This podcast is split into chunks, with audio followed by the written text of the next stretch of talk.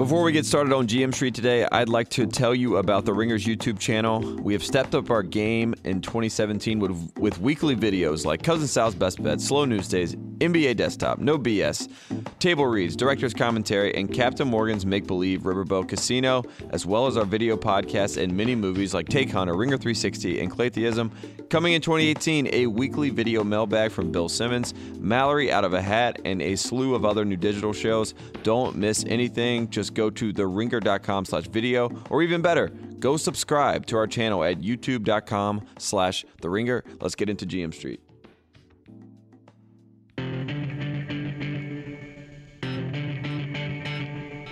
Welcome to GM Street, part of the Ringer Podcast Network. My name is Tate Frazier, and it is Friday, December 22nd, Saturday for the listeners, and I'm joined by Mr. Michael Lombardi. Lombardi, how you doing? I am great, Tate Frazier. You got all your shopping done? Are you going to do it when you get home? What are we doing? I, uh, I leave late tonight on a Right. red eye. I have a, a few more things to buy before I fly back. The, the worst thing about going cross country is that you have to fly with your gifts, or Yeah, you like- have to ship your gifts home so that Right. you know the people I'm, you know, my family, they will Right. see the gifts that I bought them. So it's a predicament.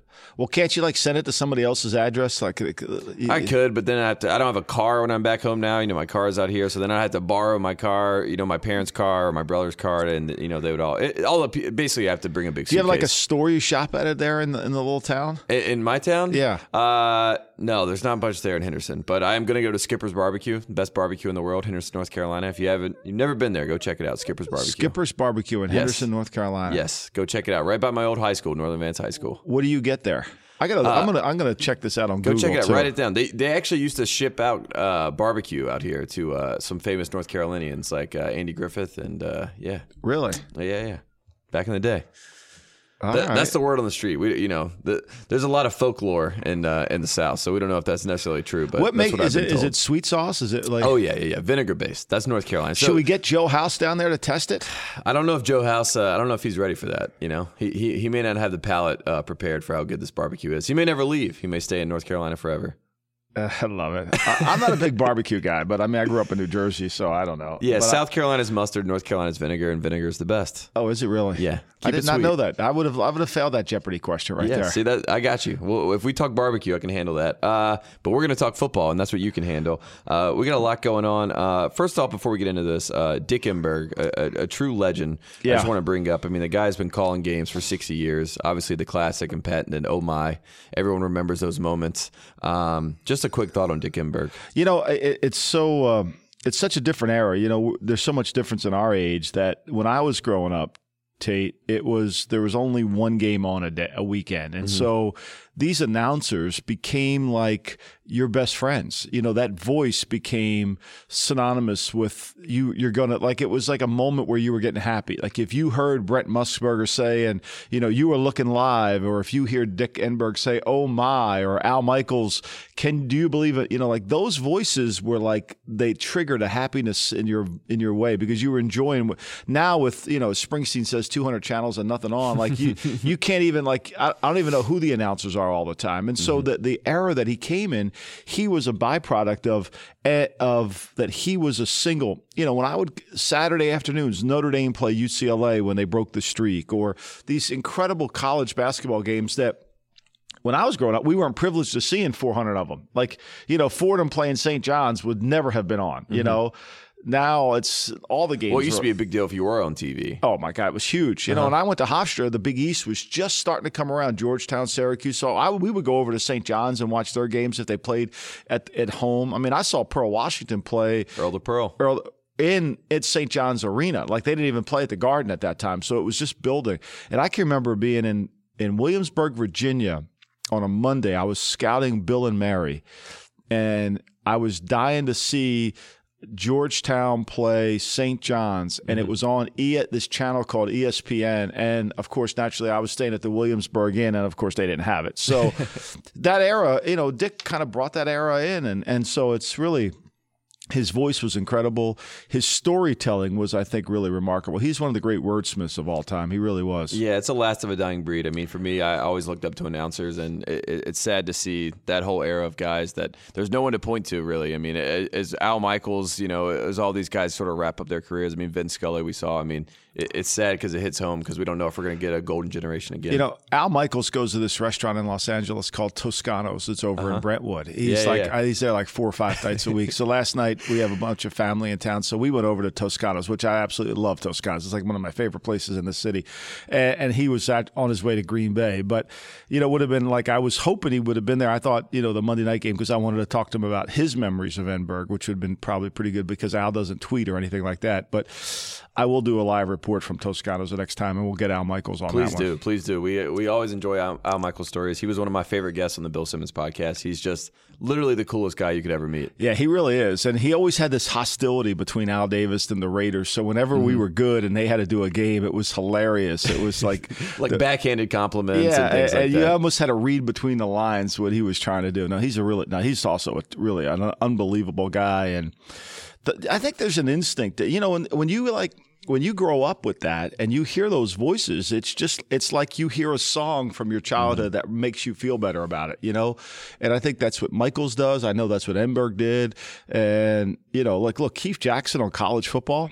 I mean, that was like, whoa, you know, you hear his voice, you're like, oh my gosh. Mm-hmm. So it's really good. Rest in peace, Dick. Well, we hope we get another uh, group of guys that will that will do that and strike a chord, but we're not sure that'll happen. So we have to appreciate the ones that we had. Absolutely, yeah. Uh, let's get into the games. the whole point of this podcast, Saturday Sit Down. We've been doing this for what about eight weeks now. Yeah. Uh, we we give you five games. Mike Mike Lombardi gives you five games to point to. A hard uh, five games. I mean, I look. I, I I will confess, full disclosure. I listen to the great Bill Simmons and cousin Sal, and uh, I listen to them go go over the lines, Uh-huh. and I kind of hear what they say about the games, and I I love Simmons's poop fest, and you know, and and, and I think this week He's changed those nicknames about 15 times. You- if if you've kept up, I, I really am impressed. I love it. You know, so I like it's always so hard to like what game do you want to do? Do you want to do Detroit, Cincinnati? Like is anybody really other than other than the people in Detroit? I don't even think people in Cincinnati care about Detroit, Cincinnati. You know, there'll be eight people at that game. Um, so it's this was a hard week to really pick a lot of games. So we'll go through it. Yeah, we'll do it. Uh, first game we have, and I think this is actually an interesting game because that was part of the problem as you were picking these games. I mean, you just want to have a game you want to watch too, and I think one of these games will be this first game we have, and that's the Jacksonville Jaguars taking on Jimmy G and the 49ers. I think this is the first test we're going to see. This Jacksonville defense, their pass defense, is unlike any other we've seen in the AFC this year, and we're going to see if Jimmy G can take it. Yeah, I, I think people really need to. If you have a moment, you should. And I know I'm I'm president of the Jimmy G fan club, and I know I know I go over the top. I mean, my two sons. You might be vice president. I think Bill might be at the top. Uh, I, I, I, think I, I, I think I can one up Bill Simmons on that one. I had a lot more to do with Jimmy G getting there than he did. Anyway, I'm not going to pull rank here, but anyway. Uh, you know, it, it, it, I think if you listen to this inside the NFL, it's just where he talks about throwing the football, how he throws the receiver open. It isn't just like, you know, what I don't think people understand often is when a receiver's back is turned to the defense, right? And if the quarterback throws the ball to my left shoulder, right, that means he wants me to turn left because the tackler's coming from my right. Mm-hmm. If he turns throws it to my right, the ta- so and what Jimmy was talking about on that thing was all those things. This is goes this goes back to Walsh's days when Walsh was talking about. This is one of the things that Montana used to. It's a used lead pass. It's like in basketball when you exactly someone to a point. exactly what it is. It's a lead pass, but it, uh, as but you have to be in sync with the quarterback to know what he's trying to get done, and it takes a unique player to have the ability to control the football that well. I mean, all due respect to Blake Bortles, he's just trying to throw the ball to you. He isn't trying to throw you to He, where he wants it in a perimeter where you Yeah. can catch it. Yes. Exactly. So, you know, anyway, back to the game. Man, there's a little love for Jimmy. I, I think this will be a hard game for the 49ers because I, it's going to be difficult for them to play from in front. And I think the team that beats Jacksonville must play from in front. If you look at Jacksonville's numbers, just break them down and study their numbers. When they're in the lead, they're a completely different team early in the game than when they are behind. And their defense is remarkable when they can play from in front, when they can rush the passer and they can get all those guys going and they can sit on routes. I think Kyle Shanahan's got to do a really good job of staying in base personnel in this game. He's got to keep Calais Campbell in a five technique. He's got to keep whether it's Darby or Jones at the nose tackle. What you want to do against Jacksonville is make them play base. You don't mm-hmm. want to get a nickel game with Jacksonville. Jacksonville in a nickel game can create turnovers. And then I think what you got to do is you got to pressure Bortles. I mean, you can't let him have the luxury to stand back there, count the five Mississippi, and then throw the ball. Absolutely. But I, I think Jacksonville's the uh, is going to wear this this 49er team. As much as I love Jimmy, I think Jimmy's going to have his first loss here. I think Jimmy. I think Jacksonville will win the game because Jacksonville's a better team, and I think they're peaking at the right time. But I, I, I love what Jimmy's done. Absolutely. Uh, next game we have here the Atlanta Falcons going down to the Dome to take on the New Orleans Saints. This is a weird game. I mean, the line on this game is five points uh, for the Falcons. Uh, Mike Francesa and Cousin Sal both said that they love this game uh, with the, the, points that they're getting. So, for the Falcons. For the Falcons, yes. Yeah. Coming coming into the Dome, the Saints obviously had, had a hard time last weekend with the New York Jets. Couldn't quite put them away. Um, is there cause for concern if you're a Saints fan? I think there is, and here's why. I think AJ Klein's a really good player, and they had to put him on IR, and I mm-hmm. think that really hurts them. I really do. I think AJ Klein really played well for him. He was their version of Luke Kuechly and he played well. And I think he's it's going to hurt their defense. And you know they've got a lot of guys. I mean, I think Jeff Ireland and Mickey Loomis they've done a great job of drafting. This draft has got guys in it this is going to be a game where they're going to have to control the game with their offensive running game. I think that's going to be the most important. 17 days ago, they had a chance to win it. Deion Jones makes the play going down the middle of the field. Drew Brees. They didn't play great that day, mm-hmm. and they hung in there. Uh, Atlanta, to me, every time I want to get behind Atlanta, they have like one of those really bad performances. Like last week, they beat Tampa Bay. They run college sweep. They ran the, it looked like USC. I thought John McKay was calling plays again. Like they were just running the sweep well, play. it was a USC. It was Sarkisian up there. exactly. the same thing. He probably stole it from John McKay. He, I'm sure he did. He steals all his plays. Uh, uh, the two best play stealers, I think Jim Bob Cooter might be the best play stealer. He steals all of. If you watch Detroit tape, fans, okay, if you watch Detroit tape, everything New England does, they steal in Detroit. It's hilarious. It's so obvious. that nobody picks it up. I, I, and I think Jim Bob Cooter's obviously. It's a good thing. Sometimes you know what do they say? Uh, you know, plagiarism if you steal it once, research if you steal it twice. Yeah. I, am going to say Jim. I'm not saying he's stealing. I'm saying he's doing research. Well, so. every single basketball coach in the world does that. I mean, they take plays from other people and they usually name it after something else. Uh, I remember Steve Kerr talking about that. I don't. I, I, I. Everybody likes Atlanta in the points. I, New Orleans in the dome. I, I think this is their revenge moment. Mm-hmm. I think that they really that, that left a bitter taste in their mouth. I like New Orleans here. I really do. I think New Orleans is the better team.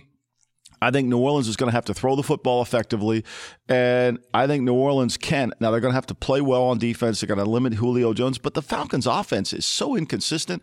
I like it. I like New Orleans. Absolutely. And let's talk about a team that'll be impacted if the Falcons do take a loss, and that's the Dallas Cowboys, who are getting Zeke Elliott back, and they're going to have the Seahawks coming to town. I mean, this is a real statement opportunity for the Cowboys to make a run for the playoffs. Right. I mean, can you believe Seattle's a four and a half? Are they a four and a half point dog in this mm-hmm. game? It's really kind of it, it, it's unbelievable. I, I mean, this is winner go loser go home, and winner might go home too, right? Yes. well, uh, there's there's some dominoes between the Lions and the Falcons, and, and, some people ahead of these guys that have yeah, to fall in place. I mean, and I know Zeke comes back really helps their offense, and, and Seattle was embarrassed last week. I mean, when you get embarrassed like Seattle did last week, I, I think there's there's got to be a sense of challenge and there's got to be a sense of purpose, and I, I would not count Russell Wilson out in this game.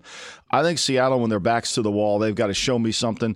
Dallas struggled like hell to beat the, a really bad Oakland team. Mm-hmm. And so, like for me, I think Seattle and the points is a good play here. I, I know everybody's going to jump because Zeke's back and all that, and and I think that's great. Zeke's back, but still they got to get open. Dez can't get open against anybody. They're going to have to make some plays in the passing game, and I think that Seattle. I think David Irving, whether he plays or not with the concussion, and he's been hurt that really hurts Dallas's defense. If they can handle Demarcus Lawrence, I think Seattle will move the football on them. It'll be easier for Seattle to move the ball in this game than it has been for the last couple of weeks. And this is a chance for Russell Wilson basically to spoil the season for the Cowboys. So he usually takes advantage of those opportunities. Uh, quick tangent on uh, Zeke Elliott. He went down to Cabo San Lucas uh, during this whole stint. Yeah. He was apparently working out the whole time. There were pictures that were leaked of him. I saw he, some he looks back in shape. Yeah. Got, got the six pack going again. Eric Dickerson was down there working with him. I think we could see something special from Zeke when he comes yeah, back. I do. You know, look, it, I, I definitely do. But they're going to when you know they're going to run the ball and you're good and you can play some run defense, which they didn't play against the Rams last week. I think they'll play. I think the challenge. I think look, you've been when you're embarrassed in the NFL, you have to either make a statement or not. And I think the best time to do it is on the road. I don't know. I think Seattle's run defense will be a little bit better. I think it's great that Zeke's back, but he's still got the clapper controlling things. Absolutely, and he'll he'll still clap his way to the top. Uh, next up, we have the Rams. Speaking of a, a, team that blew out the Seahawks last week, the Rams are going to go to the Titans. The Titans team we have never never said many I'm nice not- things about. So I'm not- and you're not going to get anything out of me nice today. I'm- could it be I'm- a letdown game though for the Rams? No, I'm all in love with the Rams. And here's what I love the Rams. Okay, everybody's all upset about the Rams losing their kicker, the, the great Greg Zuerlein, and who's Mm-hmm. Greg their- the leg, yeah. the Greg the leg, tremendous. I think it helps the Rams in this way. Mm-hmm. Okay, so when you have a kicker like Zuerlein who's so good, and you got a third and seven, Sometimes you settle.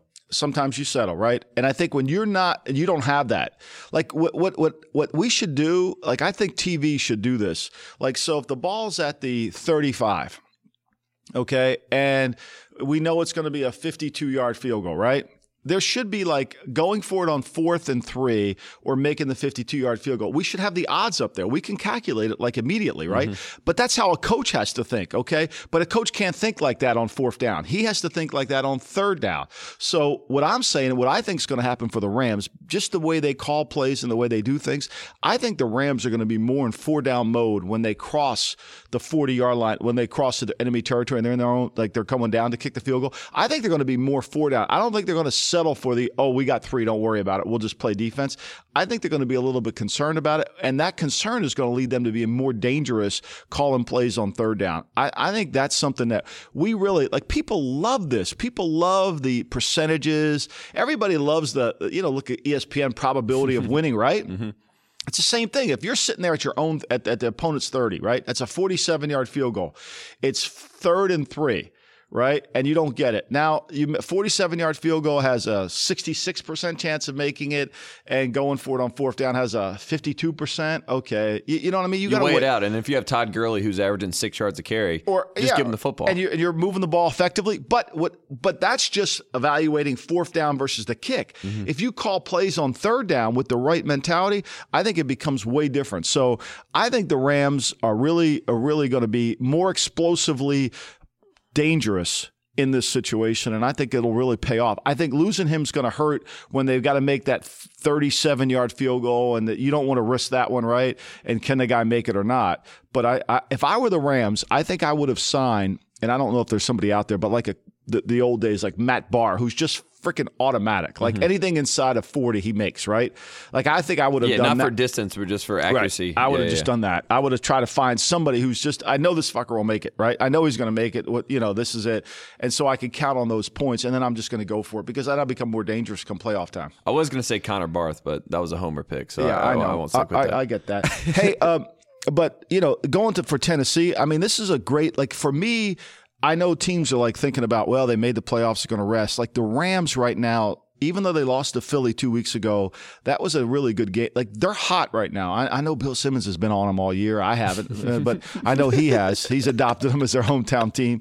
But I think that. Uh, uh, I, I I think that this is a, a statement game for the Rams to really like put a good bad team away because the Tennessee Titans are a good bad team. Yeah, and put them away. And I will say this: I uh, I have a Jason Brown Rams jersey. And I went know you the- do. I I've to- seen it. Yeah, I went to the movies. So I, I was walking around Hollywood Boulevard, going to the ArcLight here uh, with Mark Titus, and I had three or four people stop me and say, "Go Rams!" So Yeah, the, the LA people are buying into the bandwagon, just like we. It hasn't made it to the beach because I walk Bella and Lana every day on the beach. Uh-huh. Okay, and I haven't seen a Rams jersey yet. I haven't seen. I've seen Duke hats. I've seen North Oh. Carolina hats. I'm Oh, sorry, good. Tate Frazier.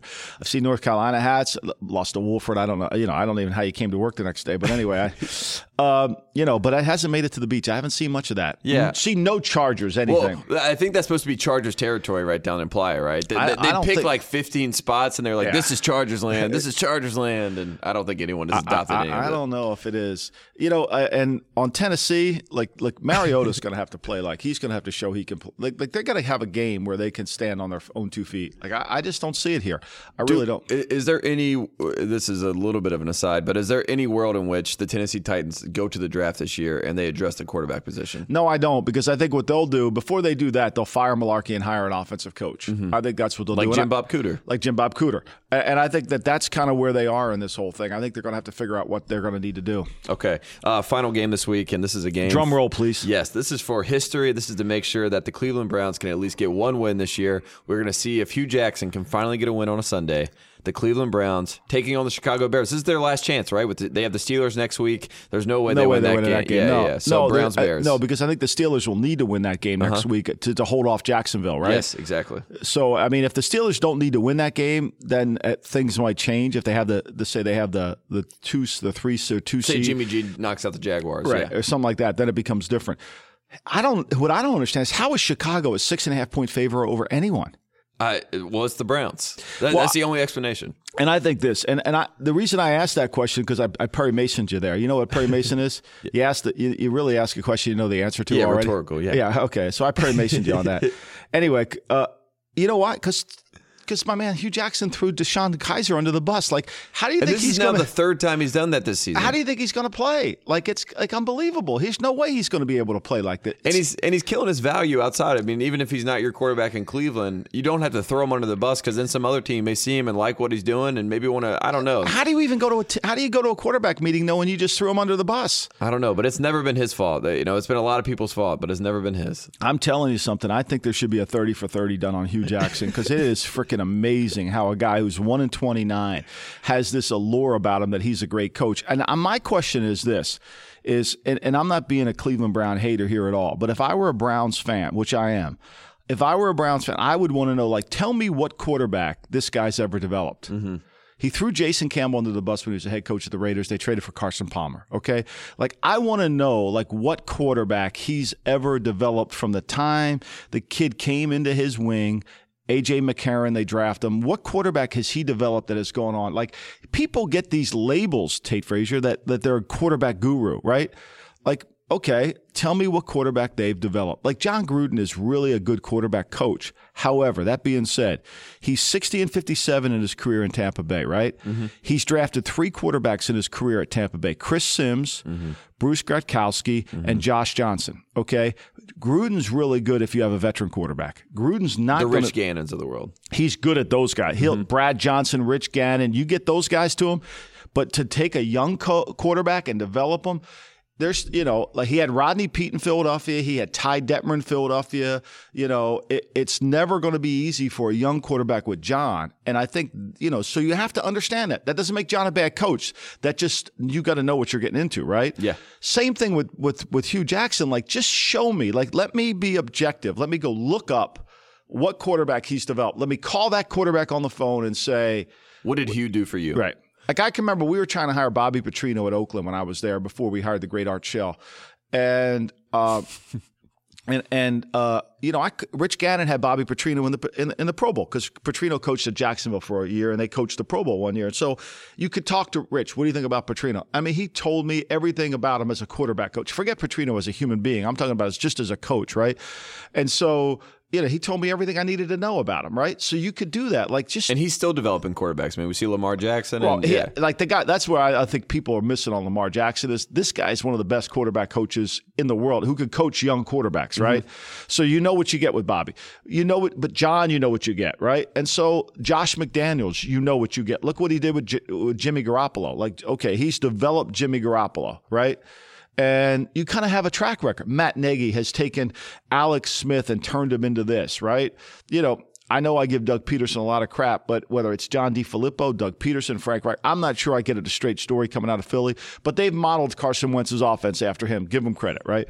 So I just don't know, like, if I'm if I'm like, I don't know how Hue Jackson gets away from that that area. Like, how does he get away from that? I don't I don't understand it, but I do know this. I think that from my perspective, I've always thought Hue Jackson was a running back guy. And I don't know if it's because he co- coached running backs and when he was with Cincinnati and had Gio and all those guys there. But I mean, Duke Johnson has been great. I mean, he, he's done well in the backfield in Cleveland. But I don't understand how he went from being a good coach with running backs and now he's this quarterback guru. I don't know where that leap was made, but I don't It's, know. it's hard to find it. Tate Frazier, everything about the NFL is all about publicity. The reality of the league is so far from what what's the truth is. Yeah. What a guy's labeled a genius to the reality of it and what people really think behind the scenes, you know. it's called the spin zone. Yeah, it's so bad. And it, and it becomes more and more. And if you talk to anybody in the league or you really talk to people around the league, I mean, you know, they'll tell you. But anyway, the league's going to shake up here in about um, 10 days when the workforce changes and we have six jobs we know are going to open, could be nine at the most. It's going to be a fun year. Yeah, it's going to be good. And uh, before we get out of here, let's talk about some of the playoff implications that are going to go down this weekend.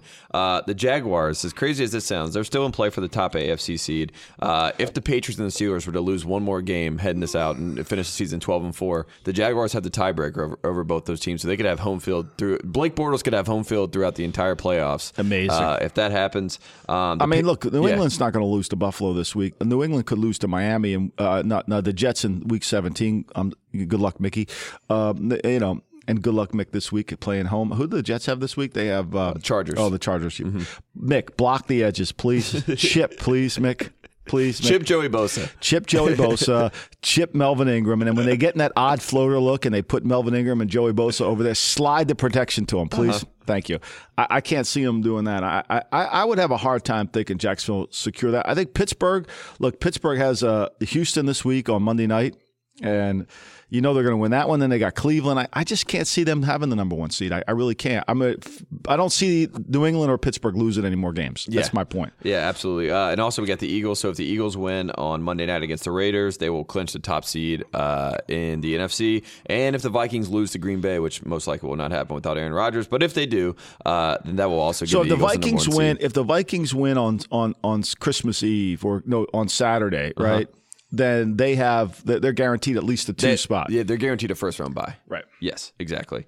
Um, and also the Chiefs. So if the Chiefs uh, get a win over the Dolphins, or if the Chargers lose to the Jets, they clinch the AFC West this weekend. Okay. Um, which is another big showdown. Um, and then there's just a million million ways for the Buffalo Bills uh, to try to stay in this playoff. Which hunt. they have to beat New England this uh-huh. week. Basically, when they it comes to down beat, to it, they yeah. just have to beat New England. Right. And and then the NFC, NFC, it's really going to come down to who's going to get that sixth seed. I, I think the NFC is going to be like there's a like two teams from the NFC should almost go and play in the AFC because the AFC when at five and six, whatever those teams are, whether it's Baltimore, Tennessee, I mean those NFC teams are actually better than those. But I mean I know you you can't do that. That's just in theory. But the reality here is you know, those uh, a six seed at say Baltimore plays Jacksonville, let's say in the opening round, mm-hmm. uh, three plays six. You, you, know, as much as Jacksonville's dominant, it would be hard for them. I know Jacksonville killed Baltimore over in London this year, but that that's a rematch game. I think it would be hard for them to d- duplicate that. I mean, that's why you, when you play Jacksonville in the first round, it's not like you're thinking, "Oh my God."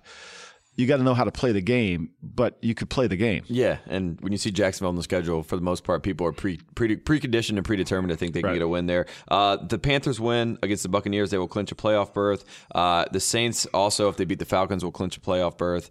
Um, and if if the Panthers lose and the Saints win, then they clinch the NFC South. Wow. Yeah. So a lot going on this weekend. Uh, keep your eyes peeled, and, uh, I'll be at Tony Peace. We'll be yeah. there. Yeah, you'll. I got a table there at Tony Peace. Got a oh, bunch of people coming on Christmas Eve. Yeah, hell yeah! I got to watch the games. Got to watch my man Mick chip the edges. Mick, I got to watch my man, and and uh, I got to watch all these games. I mean, you know, I won't be able to enjoy the barbecue in North Carolina, but I'll be I'll be there. I'll do what I can. Uh, I'll be back home in North Carolina. I'll be watching the game. I'll miss uh, you at Tony Peace, but it sounds like you're gonna have a great time. Thank you. Merry Christmas, Tate Frazier. It's been a great year. Thank yeah. you. And we'll be back next year, 2018. Uh, next week, if you want to get some NFL coverage, we got a great Chris Borland interview, a, a, guy that left football pretty early with Kevin Clark and Bill Simmons. And Robert Mays and Kevin Clark will do their regular show next Friday. And uh, we will see you in 2018. Thanks for listening to GM Street, part of the Ringer Podcast Network. Hope everyone has a Merry Christmas and enjoy the holidays.